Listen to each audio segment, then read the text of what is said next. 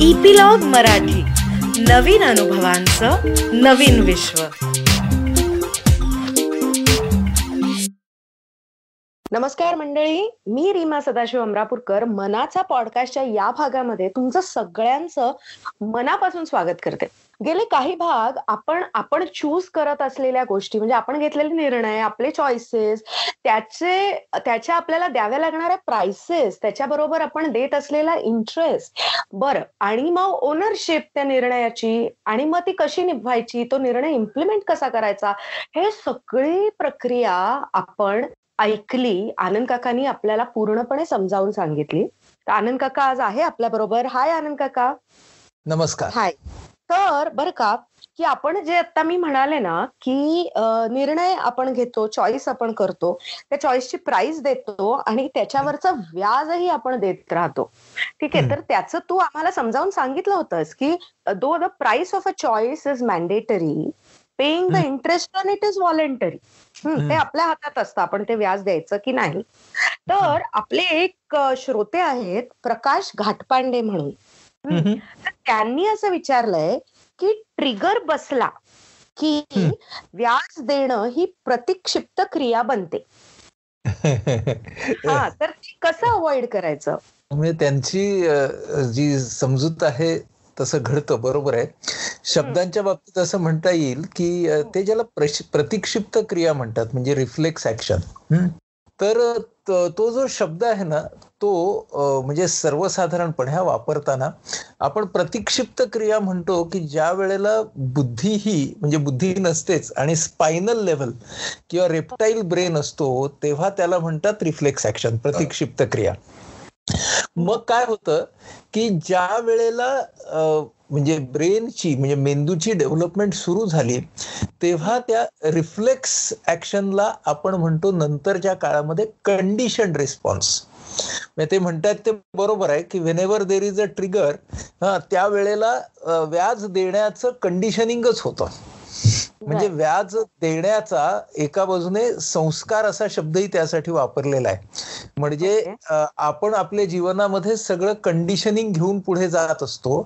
अशा भूमिकेला भूमिकेसाठी संस्कार हा शब्द वापरलाय that is all the conditioning that we have आणि the conditioning that we have comes through our nurture and culture ज्याच्याबद्दल आपण पूर्वी सुद्धा बोललेलो बरोबर. तर नर्चर आणि कल्चर हे आपल्या त्या कंडिशनिंगचे म्हणजे संस्कारांचे भाग असतात.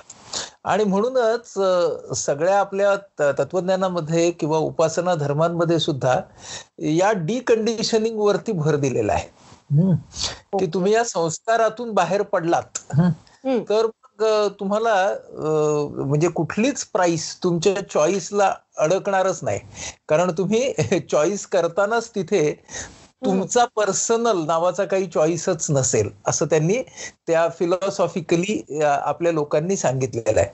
पण. इथे महत्वाची गोष्ट अशी आहे की जे घाटपांडे म्हणतायत आणि त्यातलं तथ्य. तथ्य असं आहे की बऱ्याच वेळेला हा नर्चर आणि कल्चर सुद्धा ना तुम्हाला व्याज देणं हेच योग्य आहे असं वेगवेगळ्या पद्धतीने सांगत असतो. म्हणजे अगदी याचं सामाजिक रीती रूढी कशा निर्माण झाल्या.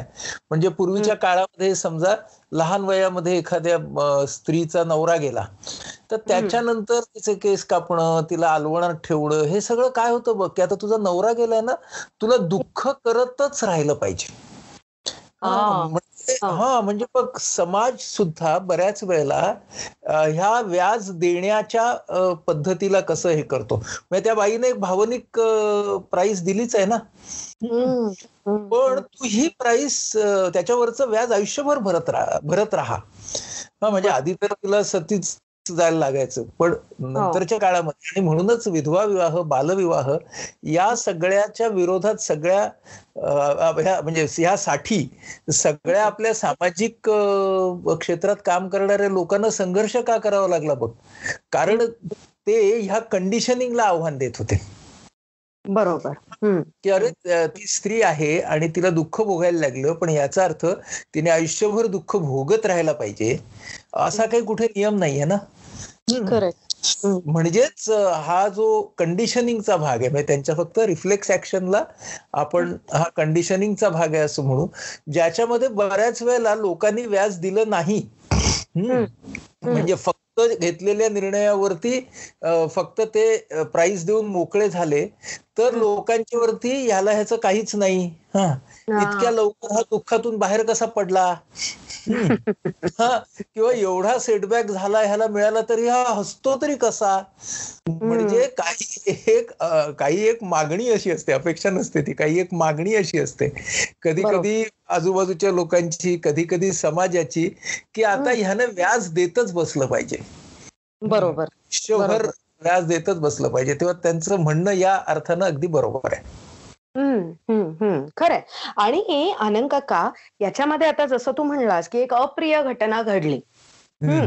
तर ती अप्रिय घटना ओलांडून पुढे जायचा हा प्रत्येक माणसाला हक्क आहे.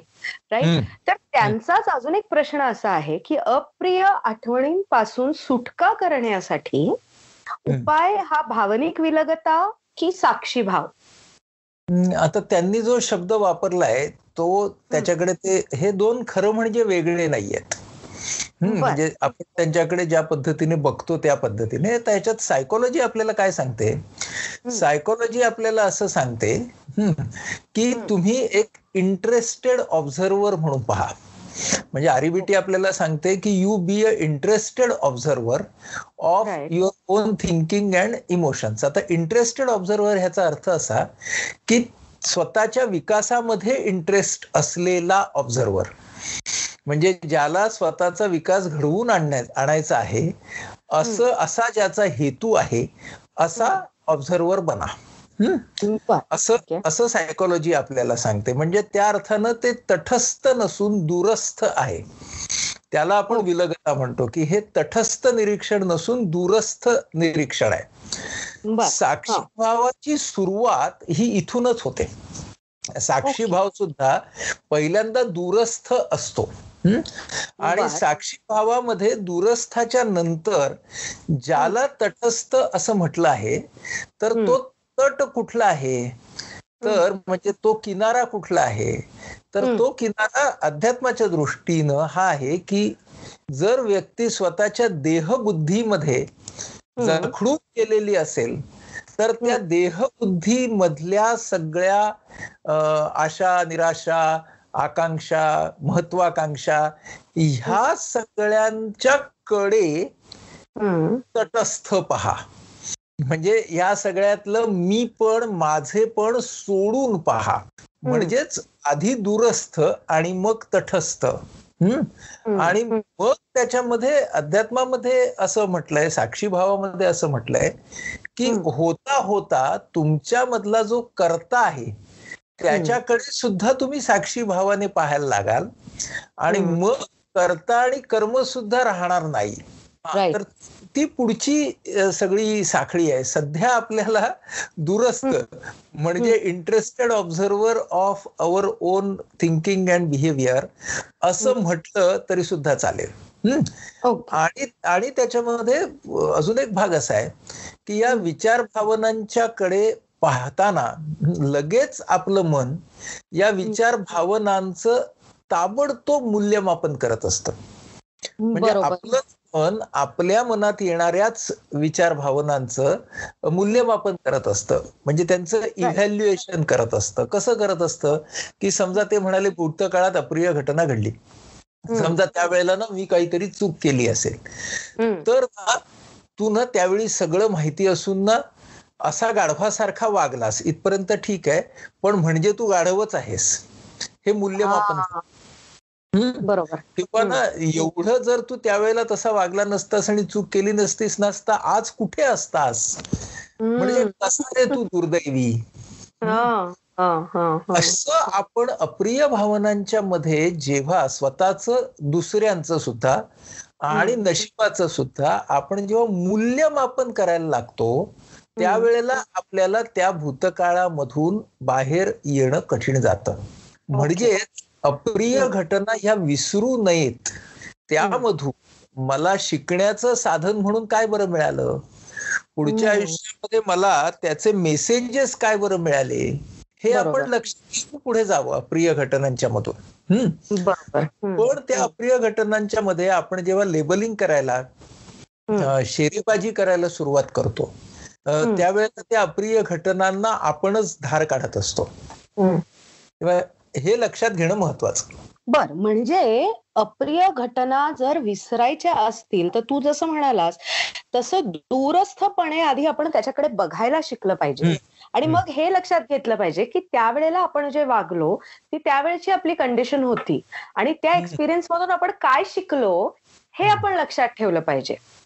स्वतःला लेबलिंग न करता स्वतःचं इव्हॅल्युएशन न करता त्याच्यातून आपण काय शिकलो ह्याच्यावर आपण फोकस केला पाहिजे. इज दॅट राईट बरोबर. आणि अजून एक भर त्याच्यात घालतो की विसरण्याचा अट्टहासही सोडला पाहिजे. ओके कारण आता मला ही गोष्ट विसरायची आहे असं मी जेव्हा म्हणत असतो त्यावेळेला खरं म्हणजे मी तीच गोष्ट आठवत नसतो का? खरंय खरंय. त्यामुळे खरं तर विसरण्याचा अट्टहास सोडला पाहिजे. तर. म्हणजे तुम्ही विसरण्याचा अट्टहास सोडल्याखेरीज तुमच्या स्मरणातून कोणतीही गोष्ट विरून जात नाही.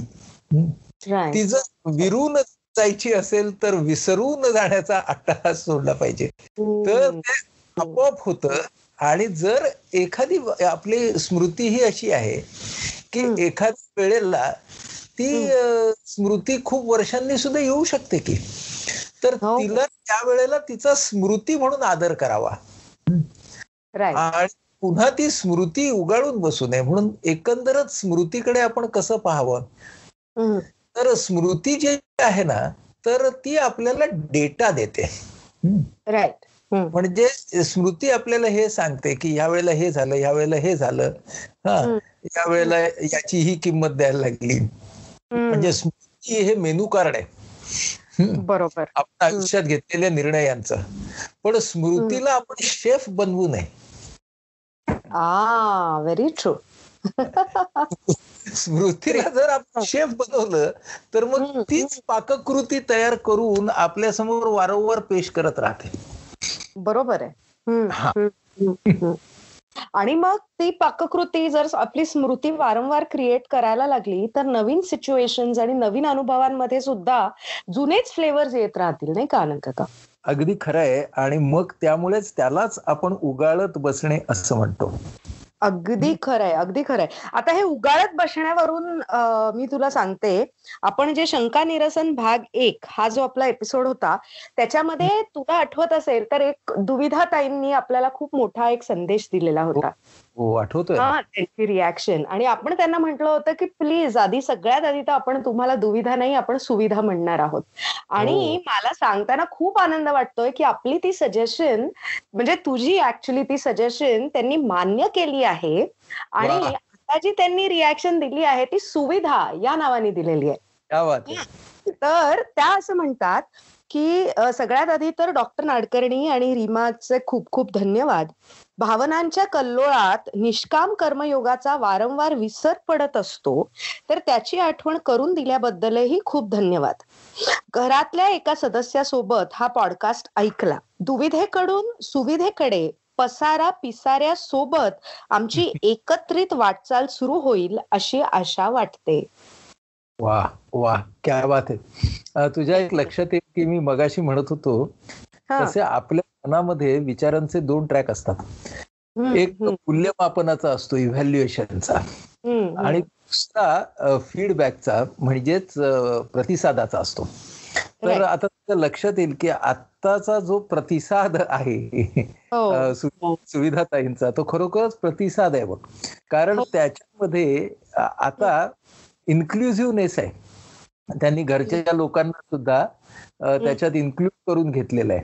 त्याच्यानंतर त्यांनी स्वतःला स्पष्टपणे मागणीच्या ट्रॅक वरून अ, अ, आपल्या एक्सपेक्टेशनच्या अपेक्षेच्या ट्रॅक वरती आणलेलं दिसतंय आणि बरोबर. त्या आधी व्यक्तींचं इव्हॅल्युएशन करत होत्या मूल्यमापन आता हो. त्या वर्तनाचा प्रतिसाद कसा मला देता येईल हा आता आपल्या पुढे मांडतायत म्हणजे त्यांचं अभिनंदन करायला पाहिजे आणि याच प्रवासावरती याच. ट्रॅकवरती राहा असंही त्यांना सांगायला पाहिजे आपल्याला. पण या निमित्ताने ट्रॅक फार चांगले पुढे आले बरं का ग आपल्या की हो. एक आहे मूल्यमापन आणि दुसरं आहे प्रतिसाद. एक हो. आहे इव्हॅल्युएशन आणि एक आहे फीडबॅक हा? तर. या ट्रॅकवरती आपण बोलणं ही गोष्ट. फार महत्वाची राहील राईट पण आनंद काका आता बघ हा. सुविधाताई आपल्या एसी ट्रॅकवरून एबीसी ट्रॅकवर आलेल्या आहेत. आपल्या आधीच्या संदर्भांप्रमाणे जर आपण म्हंटलो तर. आता अनेक जण असे असतात जे प्रयत्नपूर्वक फीडबॅक ट्रॅकवर राहण्याचा प्रयत्न करतात एक्सपेक्टेशन ट्रॅकवर राहण्याचा प्रयत्न करतात. पण त्यांच्या आजूबाजूची जी माणसं असतील.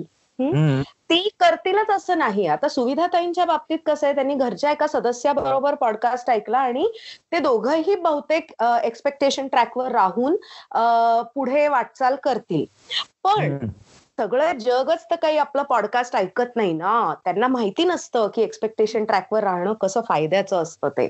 तर-. आपल्या आजूबाजूची लोक मात्र एसी ट्रॅकवर असतात. Which is not at all a cool track okay तर. हे रोजचं एक चॅलेंज होऊन जातं रे रोजची कसोटी होऊन जाते. मग अशा वेळेला हे रोजचं चॅलेंज कसं फेस करायचं? याला कसं तोंड द्यायचं? हम्म. तर ना आपण मगाशी जो शब्द वापरला कंडिशनिंग हा? तर तो. मगाशी आपण तो कंडिशनिंग शब्द थोडासा नकारात्मक पद्धतीने वापरला. पण. कंडिशनिंग हे दोन्ही पद्धतीचं असतं. म्हणजे. आपण आपल्या मनाचं कंडिशनिंग हे बदलू पण शकतो. आणि किंबहुना आपण जी विवेकनिष्ठ मानसोपचार पद्धती म्हणतो ती. मना कंडिशनिंग बदलण्याचाच एक मार्ग आहे त्यामुळं आता आपल्याला ज्याला आपण कसोटी म्हणतो पहिल्यांदा तो नंतर एक दिवसाचा सामना होऊ शकेल नंतर तो टी ट्वेंटी होऊ शकेल आणि नंतर ती नेट प्रॅक्टिस होऊ शकेल. हा. म्हणजे आपल्याला त्या गोष्टीची सवय किती होणार हे आपल्याला ठरवावं लागेल. आणि सवय करण्यासाठी सराव करावा लागतो. तर हा सराव करायचा म्हणजे एसी ट्रॅक वरती आपल्याला एखादा कॉमेंट येईल एखादा शेरा येईल. कदाचित तो आपल्याला दुखवावं ह्या हेतूनच मारलेला शेरा असेल. एखादी कॉमेंट असेल. तर त्याला आपल्याला तोंड कसं द्यायचं ते आपण बघूया. म्हणजे आपण एबीसी ट्रॅकवरती राहण्याचा आटोकाट प्रयत्न करतो आहोत पण समोरची व्यक्ती समजा एसी ट्रॅकवरती आहे आणि तिने आपल्याला त्या पद्धतीने शेरा मारला उपहासात्मक सरक्याजम असेल किंवा डायरेक्ट दुखवणारी एक कॉमेंट केली किंवा डायरेक्ट लेबलिंगच केला. म्हणजे तू अगदी मूर्खच आहेस किंवा तू अगदी बेजबाबदार आहेस किंवा ना तुला माझ्या भावाची कदरच नाही. हा. असं समजा अगदी भडीमार केला आपल्यावरती. तर आपण काय केलं पाहिजे?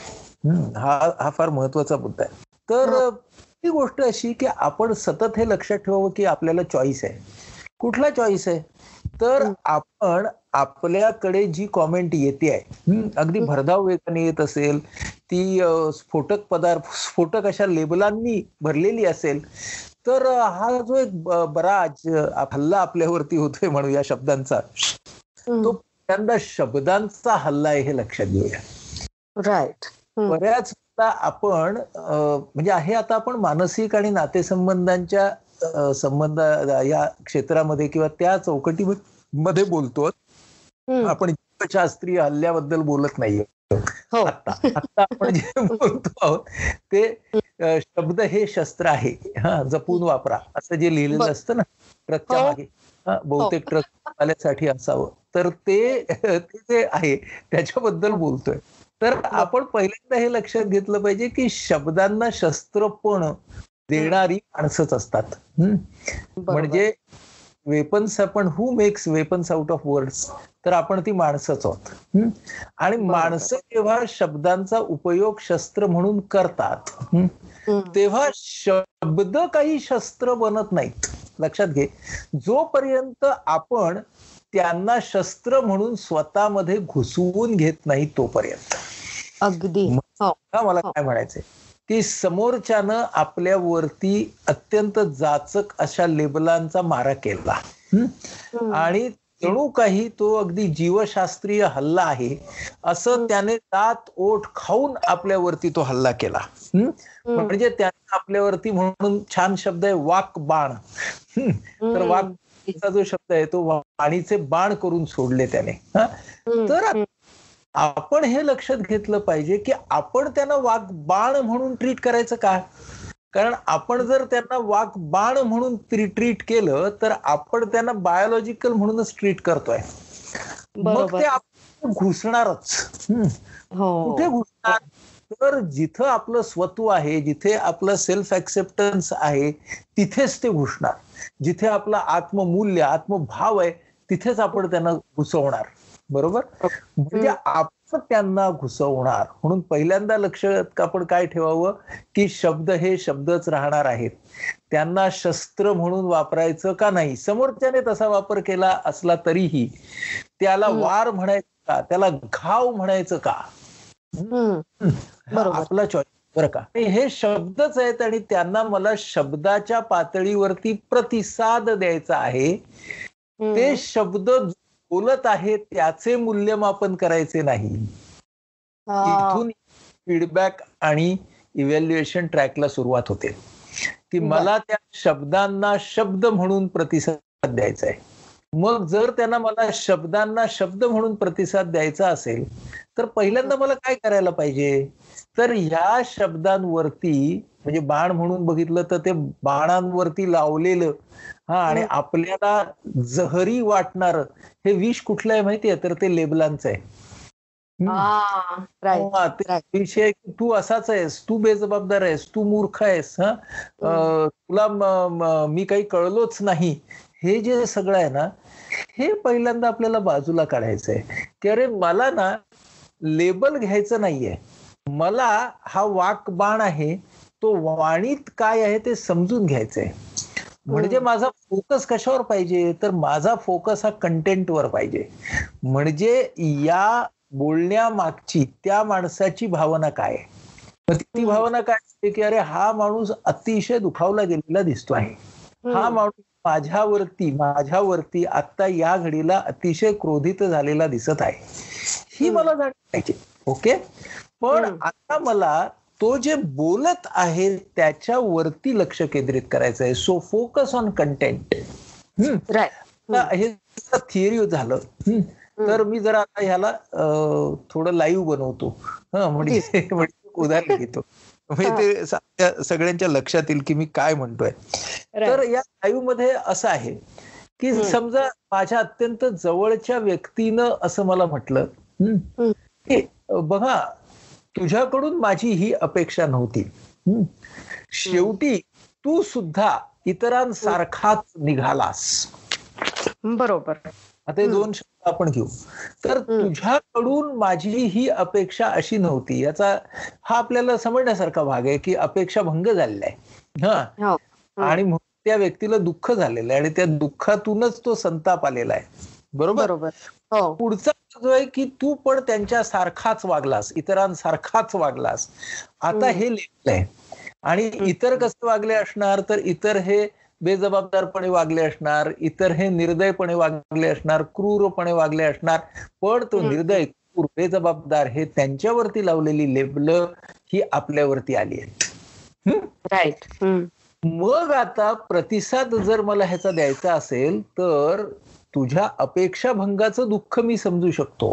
हे आपल्याला म्हणायचंय पण क्रूर निर्दय बेजबाबदार ही लेबल आपल्याला घ्यायची नाहीयेत.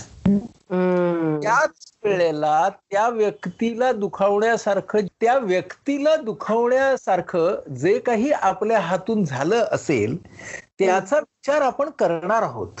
बरोबर आहे. आपण मूल्यमापन करणार आहोत. कोणाचं स्वतःच नव्हे त्या व्यक्तीचंही नव्हे पण जो. कंटेंट बोलला गेला त्याचं आपण इव्हॅल्युएशन करणार आहोत. That. Evaluation is actually feedback okay. हा हा म्हणजे व्यक्तीचं इव्हॅल्युएशन यासाठी आपण मूल्यमापन हा शब्द वापरलाय समजण्यासाठी म्हणून. आपण जेव्हा आपण त्या कंटेंटचं त्याच्यामध्ये असलेला मसुदा त्या हम्म. मसुद्याचं मूल्यमापन करतो. त्यावेळेला आपण फीडबॅक म्हणतो. मग आता. आपल्याला काय लक्षात येईल? मग आपण काय करू? की मग आपण त्याला विचारू की तुला माझ्या बोलण्यातल्या नेमक्या कुठल्या बोलण्याचा त्रास झाला? हम्म. बरोबर? किंवा मला मग त्यावेळेला तुझा हा जो समज झाला आहे त्या पद्धतीने मला म्हणायचं नव्हतं. पण माझ्याकडून तुला दुःख झालं असेल तर त्याबद्दल मला तू क्षमा कर मी चुकलो. किंवा मी असंही म्हणू शकतो की माझा असा अजिबात हेतू नव्हता आणि तरीही तुला जर दुःख झालं असेल तरी सुद्धा दुःखाबद्दल मला जाणीव आहे मी दिलगीर आहे.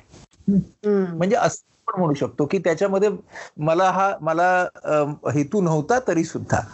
त्यानंतर आपण काय करू शकतो की जर आपल्याला असं वाटलं की हे आरोप आहेत आणि हे आरोप पूर्ण बिनबुडाचे आहेत तर मग आपण हे सुद्धा म्हणू शकतो की तू आता माझ्यावरती जे आरोप केलेस त्या आरोपाचा मी विचार केला स्वतःमध्ये बघितलं आणि माझ्या असं लक्षात येतं की त्यामध्ये तथ्य मला फार कमी दिसतंय किंवा दिसतच नाहीये.